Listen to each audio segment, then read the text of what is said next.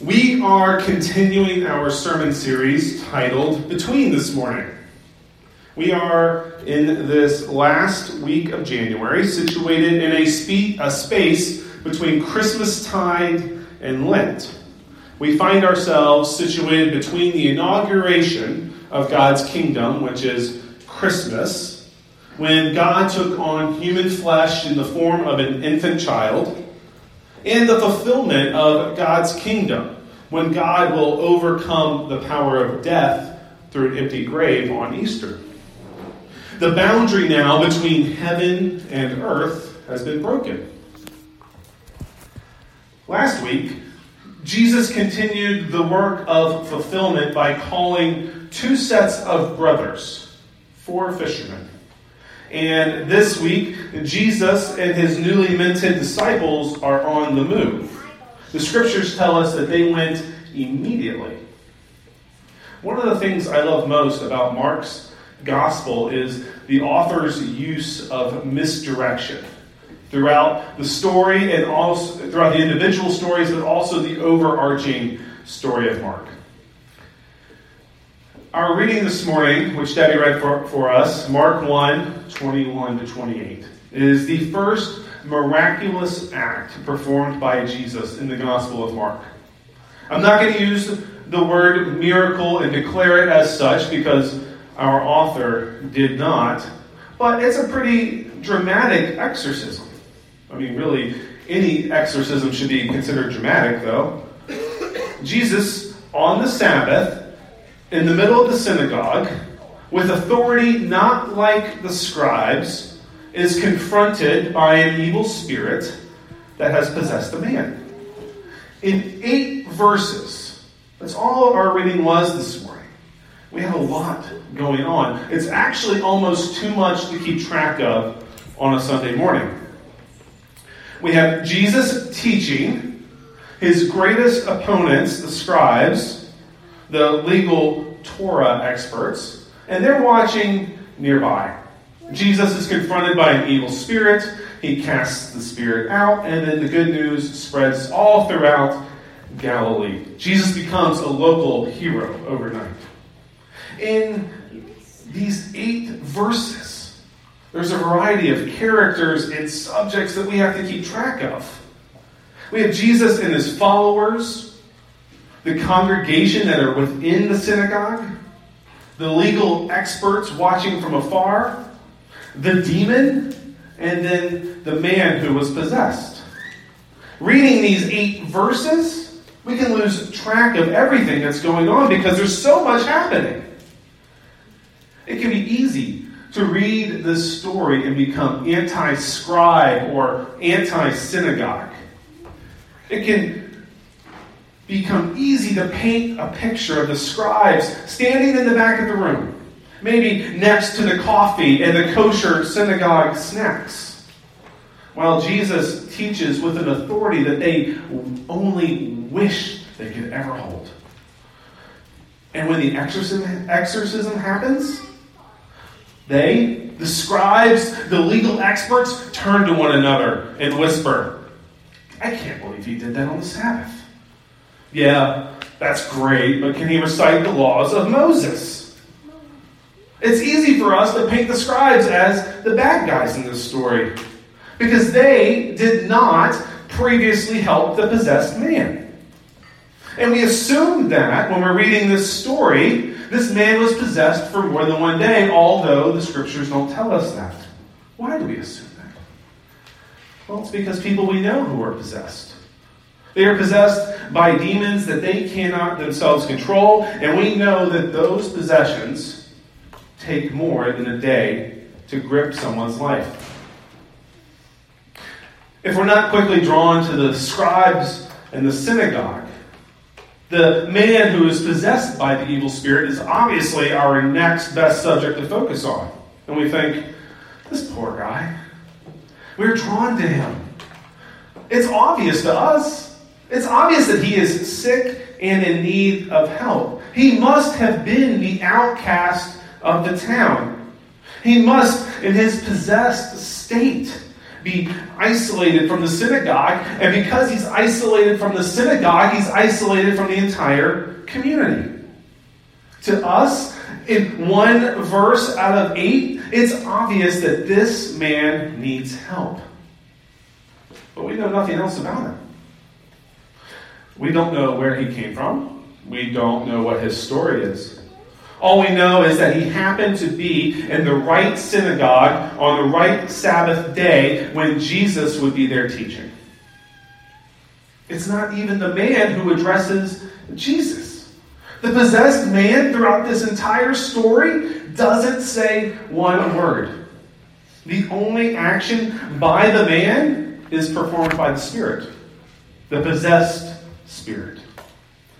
Okay, so if it's not the scribes, and it's not the synagogue, and it's not the man, maybe it's the miraculous exorcism that Jesus performs. I mean, that should draw our attention, and why shouldn't we? If Jesus were to walk in this room right now, if he was to kick that door open, walk in here, bypass the snacks, and come up front, and cast a demon out of someone, I think we, like the people of the synagogue, might be drawn to that. We might even tell our friends about what happened in church this morning. Jesus' fame may go outside of Galilee and begin to spread through Arlington.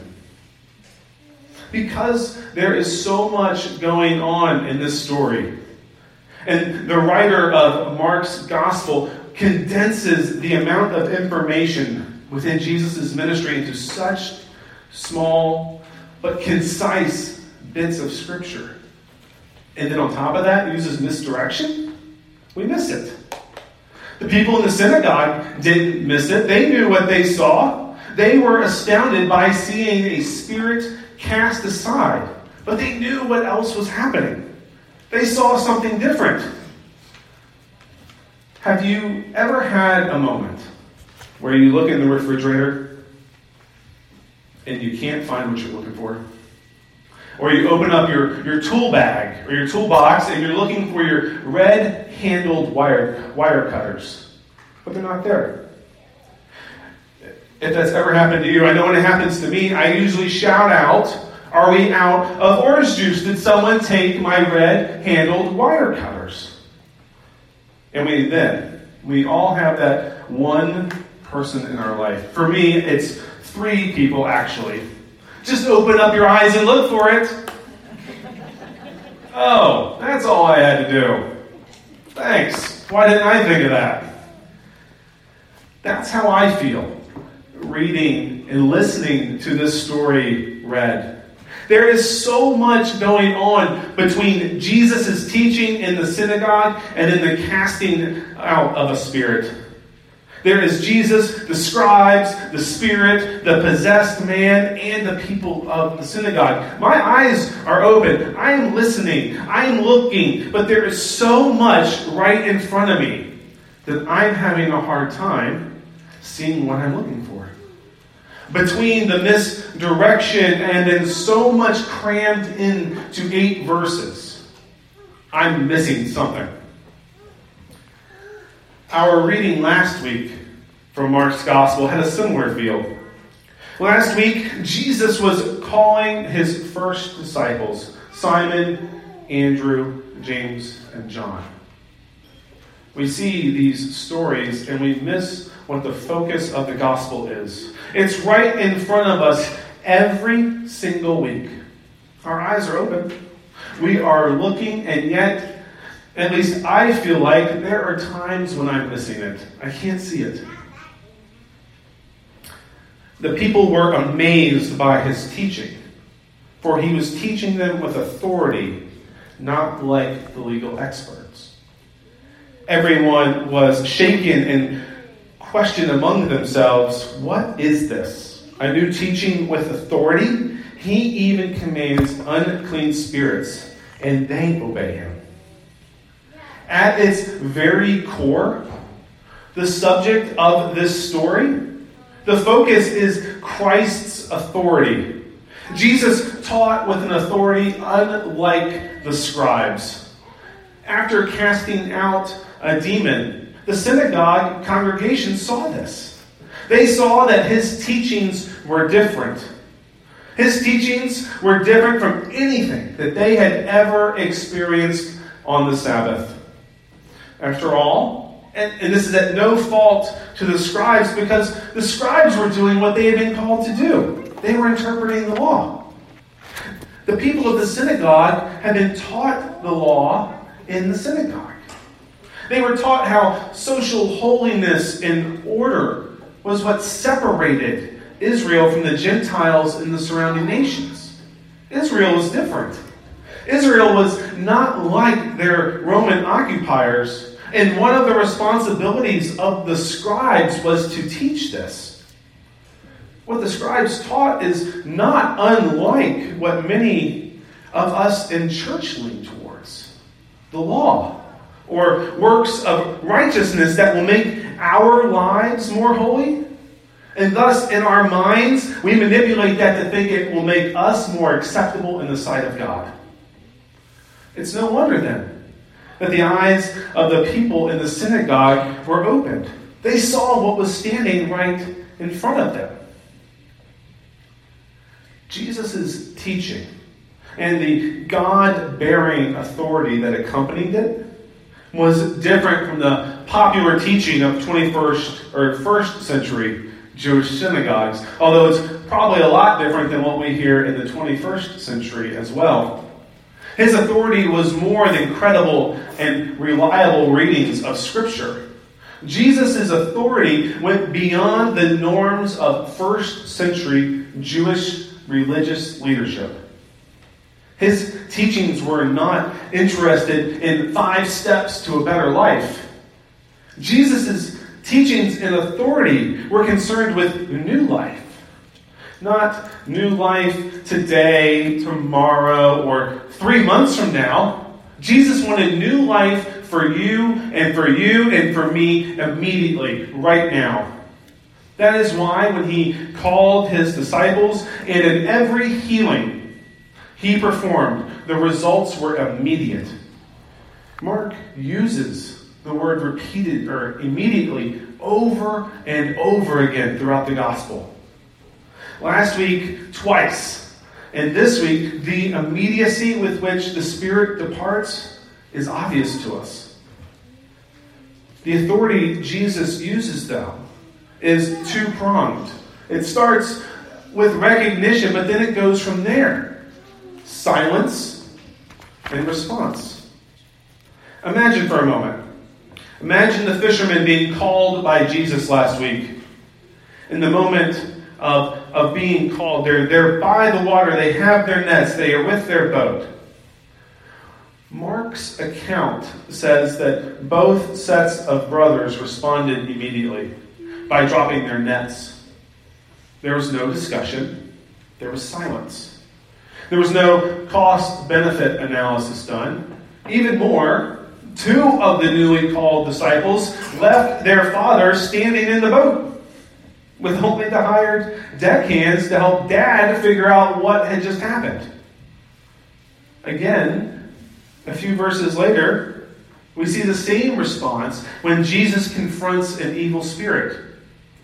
Jesus silenced the demon. Silence! The silence was followed by a response Come out of him. There was no banter between Jesus and the Spirit who recognized him, not by any physical appearance, but by the authority with which he taught in the synagogue. There was no negotiation, no handoff. It was silence and get out. This teaching of Jesus, teaching with authority in the synagogue, has has not changed much over 2,000 years. Silence. When Jesus speaks to us today, our first response can be one of two things. We can stand up and jump right into action. Think, point, shoot, aim. Or we make up excuses and try to negotiate Yes, we can ignore Jesus altogether, but in my mind, that seems more like a lack of response than a response. For us to understand what Jesus is about to command us to do, we must first be silent. Because without silence, we cannot hear, and if we cannot hear Christ speaking to us, we cannot discern. After Simon and Andrew, and then James and John were called, they responded.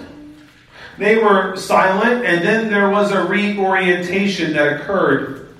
They left the life they were making for themselves and followed the new trajectory laid out by Jesus.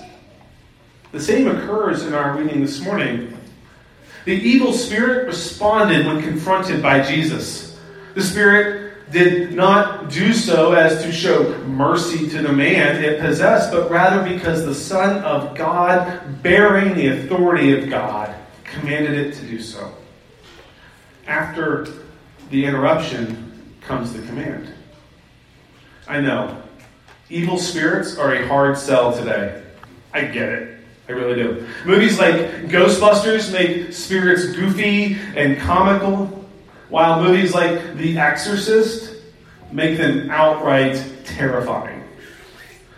But the bondage that an evil spirit held, the spirit that controlled the man, is something that we can all, at a base level, understand.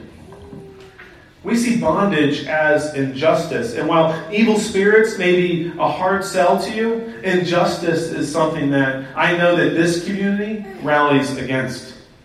There are people in our community, neighbors, there are co-workers that we know, people that we pass on the street as we drive or walk to our office. We see people when we come out of the dry cleaners and out of Starbucks that are suffering from one form of possession or another addiction, mental illness, depression, underemployment, unemployment, abusive relationships, isolation marginalization. I could keep going, but you all, you all know this list. We live among people who are possessed. We are possessed. And what's worse is that we hide our possessions, what possesses us, what controls us. We hide that from one another under the guise of strength and self control. We ignore what possesses other people or we opt for that non response because if we are to be silent and then respond, what will we learn about ourselves? The good news of the gospel is that not only are Jesus' teachings different from the first century synagogue and the 21st century norm, but his authority stretches the entirety of creation.